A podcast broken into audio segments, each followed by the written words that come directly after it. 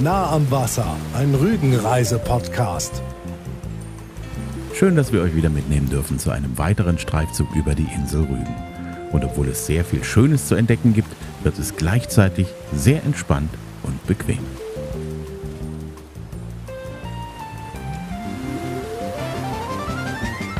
Wir sind ja schon viel gelaufen auf Rügen, am Strand entlang oder am Hochufer, durch den Wald, durch die Badeorte. Wir sind mit dem Boot gefahren, mit dem Ausflugsdampfer und auch mit der Schwedenfähre. Aber eine Folge mit der Eisenbahn, die sind wir euch noch schuldig.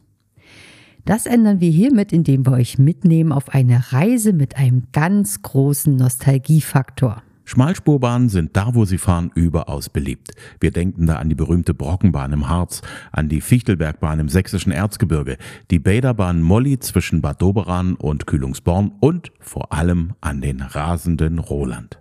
Die dampfbetriebene Schmalspurbahn ist ein besonderes Highlight auf der an Sehenswürdigkeiten reichen Insel Rügen.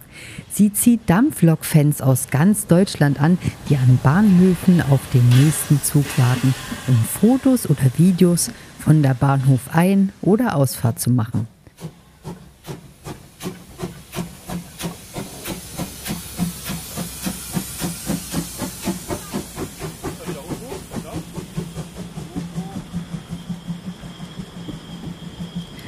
Manche stehen auch mitten im Wald in der Granitz zwischen Serlin und Binz und machen ihre Aufnahmen vom rasenden Roland in voller Reisegeschwindigkeit von 30 Stundenkilometern. Viele Urlauber nutzen den rasenden Roland auch als bequeme Art von Gören nach Selin zu reisen oder weiter nach Putbus, abseits vom regelmäßigen Autostau auf den Straßen zwischen den Badeorten. Und so ganz am Rande ist der rasende Roland auch noch für die Inselbewohner ein ganz normales Verkehrsmittel, um von A nach B zu kommen. Seit 1895 ist die Bahn in Betrieb und fährt täglich von Putbus nach Göhren und wieder zurück. Und vom 18. Mai bis zum 3. Oktober geht die Fahrt sogar bis zur Mole von Lauterbach. Es ist ein ganz besonderes Erlebnis, im Zug hinter der kleinen Dampflok in einem der historischen Waggons zu sitzen und durchs Fenster zu schauen auf die wunderschöne Insellandschaft von Rügen.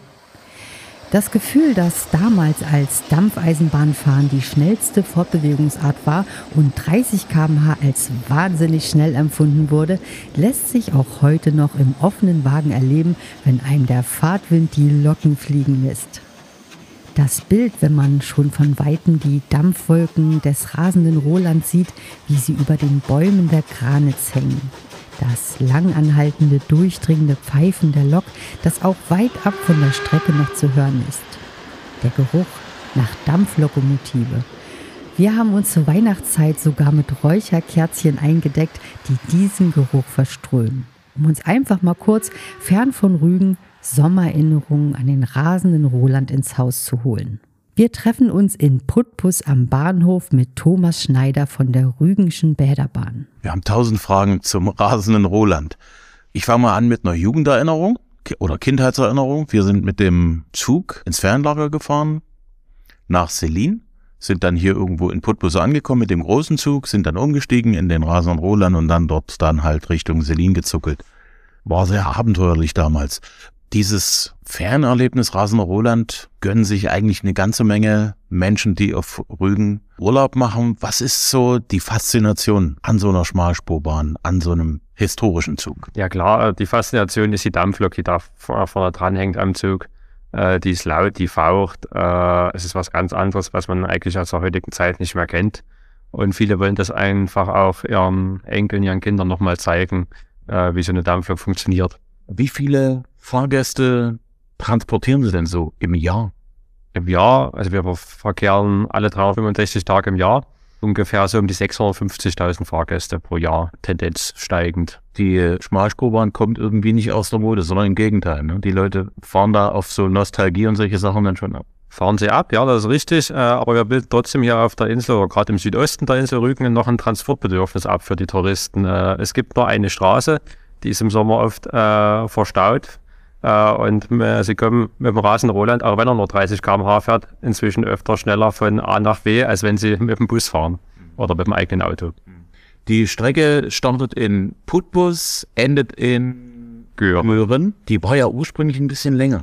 Genau, also die ursprüngliche Strecke ging in Altefer los am Rügendamm, äh, ging dann über Garz nach Putbus und weiter dann von der heute noch betriebene Abschnitt von Putbus über Binz, Selin, Barbe nach Görn. Zusätzlich kam dann 1999 noch der kurze Abschnitt von Putbus nach Lauterbach-Mulle hinzu, wo auf drei Schienen die Schmalspur fahren kann, als auch der normale Zug. Irgendwelche Pläne, das wieder auf die ursprüngliche Strecke aufzuarbeiten? Nee, die Marscherbahn ist ja im Eigentum des Landkreises Rügen. Äh, wir sind ja sehr bemüht, auf den 24 Kilometern von Putbus nach Görn den Verkehr aufrecht zu erhalten und das wird auch die nächsten Jahre, aber Wiederaufbaupläne der alten Strecken, die gibt es nicht. Wir haben einen Grundtakt von zwei Stunden über das ganze Jahr. Das sind dann sechs Züge oder sechs Zugpaare am Tag. Und in der Sommersaison zwischen Mai und Ende Oktober verstärken wir auf den Stundentakt zwischen Binz und Gürl. Und dann kommen die zusätzlichen Züge nach Lauterbach-Mole hinzu. Es gibt ja nicht bloß die normalen Waggons, in die man sich reinsetzt, es gibt ja noch andere Möglichkeiten, also den rasenden Roland nochmal auf eine besondere Art und Weise zu erleben, erzählen. Eine besondere Weise in jedem Zug im Sommer ist natürlich der offene Aussichtswagen, den ganz viele Leute nutzen. Das ist ein ganz anderes Fahrgefühl und auch Erlebnis, die Landschaft äh, zu genießen. Des Weiteren haben wir einen äh, Buffetwagen auf dem Einsatz, wo man sich verköstigen kann. Äh, ja, das sind die wesentlichen Punkte und natürlich auch Sonderfahrten mit nochmal historischen Wagen, anderen Lokomotiven, die wir auch übers Jahr hin verteilt anbieten. Worin unterscheiden sich diese Wagen, die Sie zu solchen historischen Fahrten einsetzen, von den Waggons, die normal unterwegs sind? Also die normalen Wagen, die jetzt hier unterwegs sind, sind inzwischen auch ganz historische Wagen, weil sie stammen alle auch aus der Zeit 1915 bis 1930 äh, wurden aber in den 70er und 80er Jahren einmal modernisiert und mit dem neuen Wagenkasten versehen ähm, und entsprechen eigentlich den guten Transportbedürfnissen, die wir heute hier haben und auch für die vielen Leute, die wir transportieren. Zusätzlich haben wir aber auch noch Wagen aus der Eröffnungszeit von 1895. Die sind natürlich viel kleiner, äh, sind aber historischer, sind wieder historisch aufgebaut worden und mit denen fahren wir dann zu historischen Anlässen. Wie sieht denn so ein Waggon von innen aus, so ein historischer Waggon? Ganz verschieden. Einige Wagen sind noch ganz mit der Holzklasse, nur mit Holzsitzen versehen. Wir haben aber auch Plüschabteile in einigen Wagen. Das sind ganz unterschiedliche Wagen, da hat jeder eine eigene Nutzung. Wenn man mit solchen speziellen Zügen mal fahren möchte, wo erfahre ich, wie ich da mitkomme, beziehungsweise kann man sich das auch buchen? Geht das? Also wir fahren mit den historischen Wagen an ausgewählten äh, Wochenenden im normalen Verkehr. Dann wird also der normale Zug ausgesetzt und dann fahren dafür die historischen Wagen. Das findet meistens äh, in der Nebensaison statt, also im November, Dezember oder im Februar. Ansonsten kann man sich aber auch so einen Wagen mieten. Äh, für eigentlich ein kleines Geld, 150 Euro pro Wagen für äh, pro Anmietung und zusätzlich kommt da der normale Fahrpreis hinzu. Wie alt sind eigentlich die Lokomotiven, die im, im Einsatz sind? Wir haben hier zehn verschiedene Dampflokomotiven, die hier im Einsatz sind. Davon brauchen wir im Sommer mindestens drei Lokomotiven. Und im Sommer verkehren wir auch mit größeren Lokomotiven als im Winter. Die im Sommer eingesetzten Lokomotiven kommen ursprünglich auch aus Sachsen Da waren mal in Sachsen eingesetzt. Das sind alle Baujahr 1953. Und die, äh, dann haben wir weitere Lokomotiven, die hier extra für die Strecke gebaut wurden. Und die kommen aus dem Jahr 1914 oder 1928 äh, gibt ja dafür, denke ich, nicht mehr so eine weiße Ersatzteile, beziehungsweise gar nicht. Was kostet denn so der, der Unterhalt für die Loks so im Jahr? Gibt es da eine Zahl dafür? Eine Zahl äh, ist schwierig zu nennen. So eine Lok muss auch wie beim Auto mal TÜV, nennen wir es einfach mal. Äh, aller spätestens nach acht Jahren wird die Lok wirklich mal komplett auseinandergenommen. Äh, in alle Großbauteile, Räder, Kessel, ähm, Armaturen, etc. Und äh, Sie können da inzwischen mit der Aufarbeitung pro Lok schon mit einem siebenstelligen Betrag rechnen. Der rasende Roland hat seinen Spitznamen wohl nicht von einer gleichnamigen Vivaldi-Oper. Überliefert ist eine andere Geschichte. Zu DDR-Zeiten gab es überall auf Rügen sogenannte Betriebsferienheime. DDR-Betriebe schickten ihre Mitarbeiter zum Urlaub in diese Ferienheime. Gehörte man zu den Glücklichen, die einen heiß begehrten Urlaubsplatz im Betriebsferienheim auf Rügen bekommen hatten, saß man in der Regel beim Frühstück oder Abendessen am Tisch mit Kollegen aus der Firma. So sollen es Bergleute aus Sachsen und Thüringen gewesen sein, die beim Urlaub machen im Ferienheim auf die Idee gekommen sind, der Schmalspurbahn ihren Namen zu verpassen. Bergleute lieben es, allem und jedem einen Spitznamen zu geben. Der Schutzheilige der Bergleute ist der Roland. In der DDR wurde bis Ende der 70er auch Steinkohle unterirdisch gefördert. Die Dampflok fährt mit Kohle und ist nicht besonders schnell unterwegs, also lag für die Bergleute als Spitzname der rasende Roland auf der Hand. Der Name ist hängen geblieben und heute sind die Züge der Rügenschen Bäderbahn unter diesem Namen praktisch jedem Rügenbesucher ein Begriff. Die Betreibergesellschaft der Rügenschen Bäderbahn stammt aus Sachsen, wo sie auch die Züge der erzgebirgischen Pressnitztalbahn fahren lässt. In der Stammbeschäftigung haben wir ca. 45 Leute hier, die wir aber im Sommer dann während der Saison nochmal mit aufstocken. Hm. Kann man sozusagen auch als Ferienjobber sich hier ein bisschen Geld verdienen? Kann man auch machen. Wir haben im Sommer Ferienschüler hier im Einsatz, die das Zugpersonal auf dem Zug unterstützen beim Ein- und Ausladen der Fahrräder. Also als Fahrradschaffner kann man sich hier bewerben, ist jeweils für zwei Wochen nochmal ausgeschrieben. Das ist ja cool. Wie viele Leute sind auf einem Zug jeweils unterwegs? Also von Ihnen? Von uns mindestens drei Leute, ein Lokführer, ein Heizer auf der Lokomotive und dann mindestens ein Zugführer auf dem Zug und der wird im Regelfall noch durch einen weiteren Zugschaffner unterstützt. Dampflokfahren ist ja bestimmt kein Lehrberuf. Was sind das für Leute, die bei Ihnen dort vorne auf der Dampflok stehen? Äh, das sind ganz normale Eisenbahner, die einmal den Beruf des Lokführers erlernt haben. Äh, und ja, das sind, wir bilden auch weiterhin aus äh, Lokführer für, auch für die normale Eisenbahn.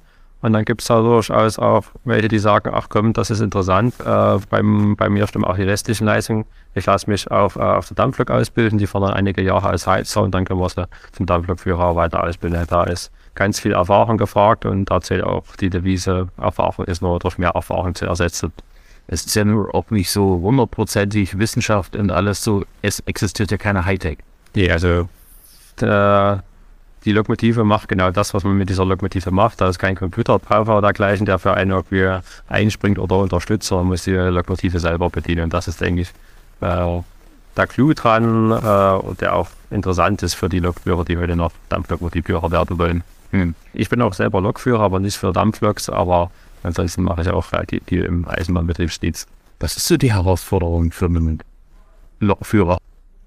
Ja, man muss natürlich äh, den, äh, das Feuer immer am Leben erhalten.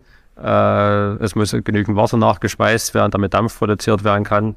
Äh, das ist, denke ich, eine Technik, äh, die heute nicht mehr ganz so viele verstehen und wo man sich erstmal auch wieder rantasten muss. Gerade zu Hause hat kaum noch jemand einen Ofen oder sowas. Das ist schon interessant. Und was hier natürlich auf Rügen sehr fordernd ist, ist auch die Anzahl der Fahrgäste, die hinten mit dem Zug sind. Mhm. Also pro Zug bevor man durchaus mal 500, 600 Personen dafür dann die Verantwortung zu haben, bei gleichzeitigem Einsatz der Dampflokomotive. Das ist anstrengend und herausfordernd. Wie viel Kohle wird eigentlich verfeuert für einmal von Putbus nach, nach Göhr? Und das sind wir ungefähr. Also das ist natürlich auch unterschiedlich, wie viele Wagen hängen hinten dran, wie viele Fahrgäste fahren mit. Äh, muss im Winter zusätzlich noch äh, geheizt werden, der Zug mit Dampflokomotive aus, aber Sie können zwischen ein und anderthalb Tonnen davon ausgehen, was Sie auf einer Fahrt hin und zurück benötigen. Hm. Äh, die meisten Lokomotiven können mit dem Dampf von der Lok aus geheizt werden. Ansonsten haben wir aber auch die zwei originalen Lokomotiven, die hier für die Strecke gebaut wurden, die können das nicht. Und da gibt es noch Kohleöfen in den Wagen, wo dann das Zugpersonal hinten mit äh, Brikettfeuerung die Öfen äh, heizt und dann die Wagen warm hält. Das bedeutet also, bevor der Zug überhaupt losfahren kann, ist ja erstmal eine irre Menge an Vorbereitungszeit nötig, damit die Lok genügend Dampf hat, damit die Öfen geheizt sind. Wie lange früh vor der ersten Fahrt geht es denn da hier los? Also vor der ersten Fahrt ungefähr zweieinhalb Stunden. Aber man muss dazu sagen, diese Dampflokomotiven bleiben ja 30 Tage komplett unter Dampf und unter Feuer. Die werden abends nicht ausgemacht und können frühlich wieder angemacht werden. Einmal eine Lokomotive anheizen ist so zwischen sechs und acht Stunden, äh, damit die auf den Kesseldruck kommt. Und dann früh natürlich den Zug vorheizen, dass die ersten Fahrgäste das natürlich auch warm haben, eine Bremsprobe durchführen. Gibt es ganz verschiedene unterschiedliche Aufgaben, die früh vor der ersten Zugfahrt erledigt werden müssen. Wenn Sie die Strecke von hier nach Göhren vor Augen haben. Was macht den Reiz der Landschaft? Diese Bergfahrt durch die Granitz zwischen Binz und Selin, wo es doch für Rügen, äh, wo man dann immer denkt, ist ja nur eine Insel, aber nein, da geht's richtig hoch. Äh, auch für unsere Lokomotiven, unsere Züge. Und wenn da die Dampflok äh, mit richtiger Kraftanstrengung hochfährt, ist das schon sehr schön. Aber auch der Abschnitt der Putbus ist schön, wenn man so durch die weiten Felder fährt, hat alles seinen eigenen Reiz. So von Selin Richtung Gören fährt man im Endeffekt durch äh, die Barber Heide über Barber entlang, ist größtenteils äh, eine gerade Strecke. Ist vielleicht nicht der schönste Streckenabschnitt, also da ist vielleicht der Abschnitt doch durch die Granitz noch schöner. Wie lange dauert eigentlich die? 75 Minuten ungefähr, Vorrichtung. Ihr Lieblingshaltepunkt? Mein Lieblingshaltepunkt? Äh, eigentlich Seelwitz ist ein Bahnhof mitten im Nix. Es gibt nur einen Bahnhof dazu, äh, äh, aber steigen da mal hin und wieder Leute aus, die zum Wandern, zum Radfahren. Ist so mitten in der freien Landschaft, das ist eigentlich eine schöne Haltestelle. Kann man da auch zusteigen? Ja. Kann man auch zusteigen, ja. Dann äh, hole ich das Ticket dann dort. Dann holen Sie es im Zug beim Zugpersonal, genau. Sie kommen aus Dresden. Was hat Sie hierher verschlagen? Wir sind ein Unternehmen aus dem Erzgebirge, was deutschlandweit äh, Güterverkehr auf der normalen Eisenbahn verkehrt und seit 2008 betreibt man Rasen Roland hier auf der Insel Rügen. Und ähm, auch schon zu Lehrzeiten war ich öfters hier oben auf der Insel und habe hier im Betrieb unterstützt. Und so ist man dann hier hängen geblieben. Die Züge des rasenden Roland fahren täglich zwischen 8 und 21 Uhr, in der Saison stündlich außerhalb aller zwei Stunden. Im Sommer gibt es zwischen Gören und Binz auch Spätfahrten bis kurz vor Mitternacht. Die Fahrkarten kauft man entweder am Fahrkartenschalter in Görn, Binz und Putbus und im Sommer auch in Serlin und Barbe oder direkt im Zug. Die Einzelfahrt von Putbus nach Görn kostet in diesem Jahr 14, die Tageseinzelkarte 29 Euro. Die Familientageskarte für zwei Erwachsene und bis zu drei Kindern kostet 63 Euro. Darüber hinaus gibt es zahlreiche Ermäßigungen, Wochen- und Monatskarten. Infos findet ihr auf rügensche-bederbahn.de. Der rasende Roland steht auch für Sonderfahrten bereit. Sogar ein Tagesausflug im Sonderzug ist möglich. Auch dazu findet ihr Infos auf der Website.